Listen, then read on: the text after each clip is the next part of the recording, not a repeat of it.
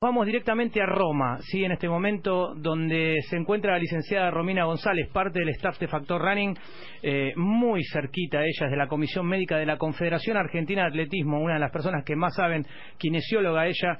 Todos los atletas que vos ves en, en los juegos, eh, aquellos que tienen el potencial para ir y demás, eh, han pasado por las manos de, de, de Romina. Así que vos la ves a ella y, y ves la foto cercana a todos nuestros valores. Y es muy importante ese roce eh, que tiene con la elite y con las atletas eh, amateur y demás. Pero importante que nos cuente. A ver, eh, Romina, ¿nos escuchás bien? Sí, Gustavo, buenas tardes. ¿Cómo están? ¿Cómo estás vos? Bien, bien, muy bien, por suerte. Bien, perfecto. Sé que estás ahí a, a, a las corridas, así que vamos a ir directamente al tema. ¿Qué estás haciendo? Contanos un poquito el contexto. ¿Dónde estás? Eh, ¿Para qué? ¿Con quién? Bueno, estamos acá con Germán Chiaraviglio, que él eh, sentó sus bases de entrenamiento antes de, del Mundial en, en Roma. Se hizo una, un par de competencias y ahora en, en la etapa final de su puesta a punto para, para viajar a fin de mes, a principios de, de agosto, hacia Londres.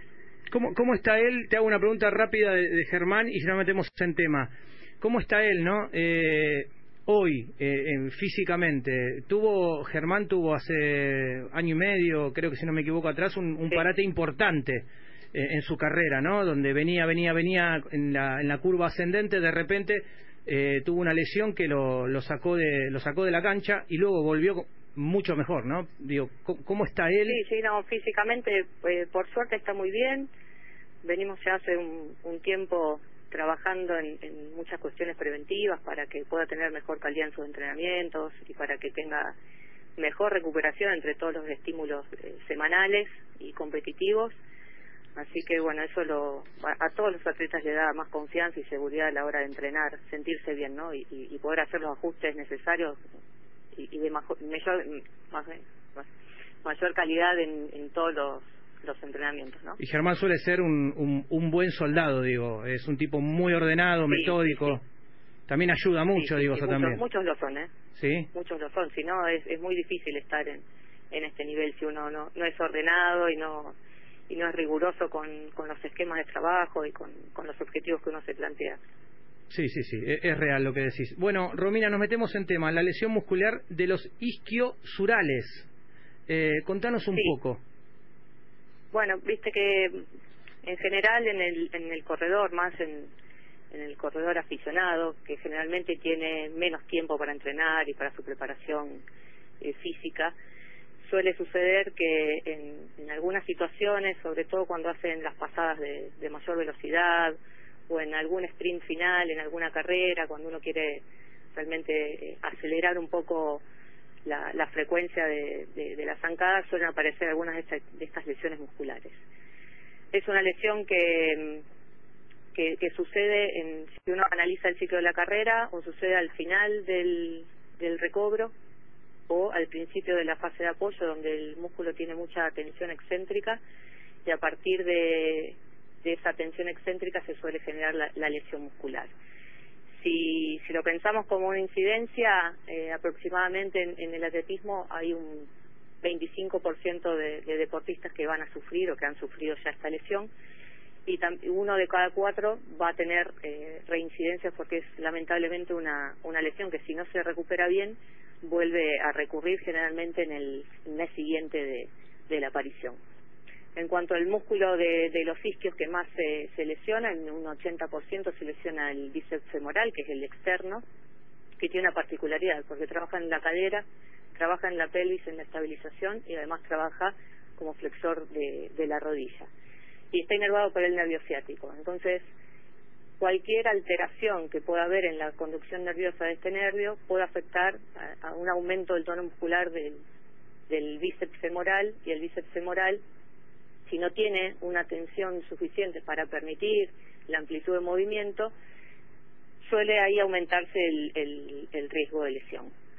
Generalmente se diagnostican en los deportistas que son más recreacionales tarde, porque uno empieza con una molestia y demás, y hasta que llega al médico y, y hace los estudios suficientes, pasan una semana, diez días o dos semanas.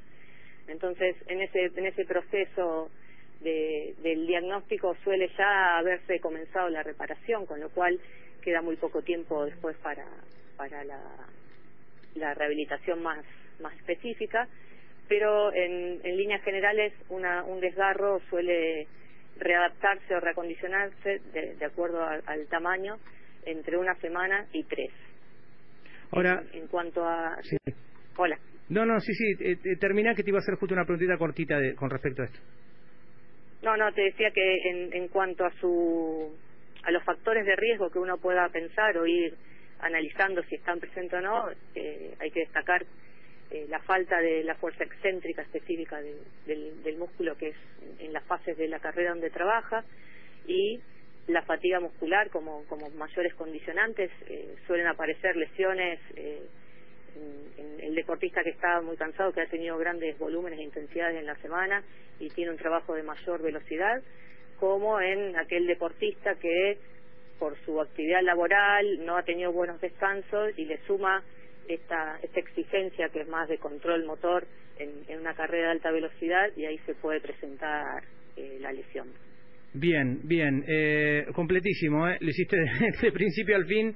Eh, nada que acotar, simplemente es que uno de, las, de, lo, de los problemas que suele tener el corredor justamente es que Eh, no, le su no suele respetar las recuperaciones, o se adelanta a las recuperaciones, se va sintiendo mejor, puede comenzar sí, sí, a trotar, sí. Entonces claro, dice listo, ya está, y cuando aprieta un poco, listo, ahí se...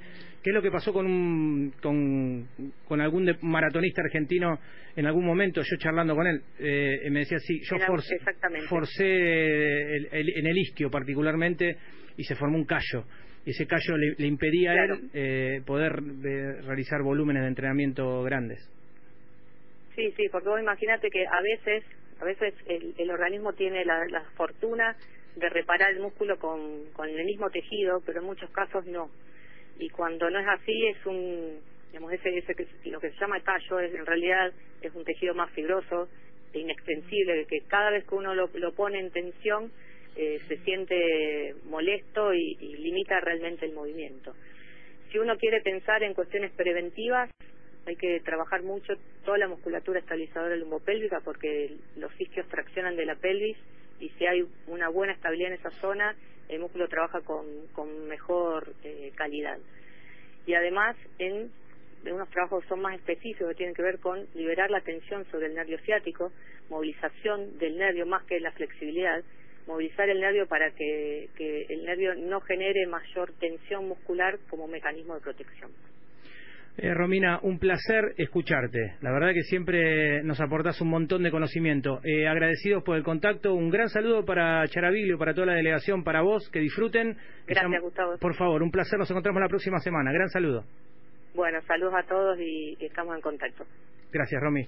La licenciada Romina González, eh, kinesióloga de la Comisión Médica de la Confederación Argentina de Atletismo, estará en Roma, ¿sí? Eh...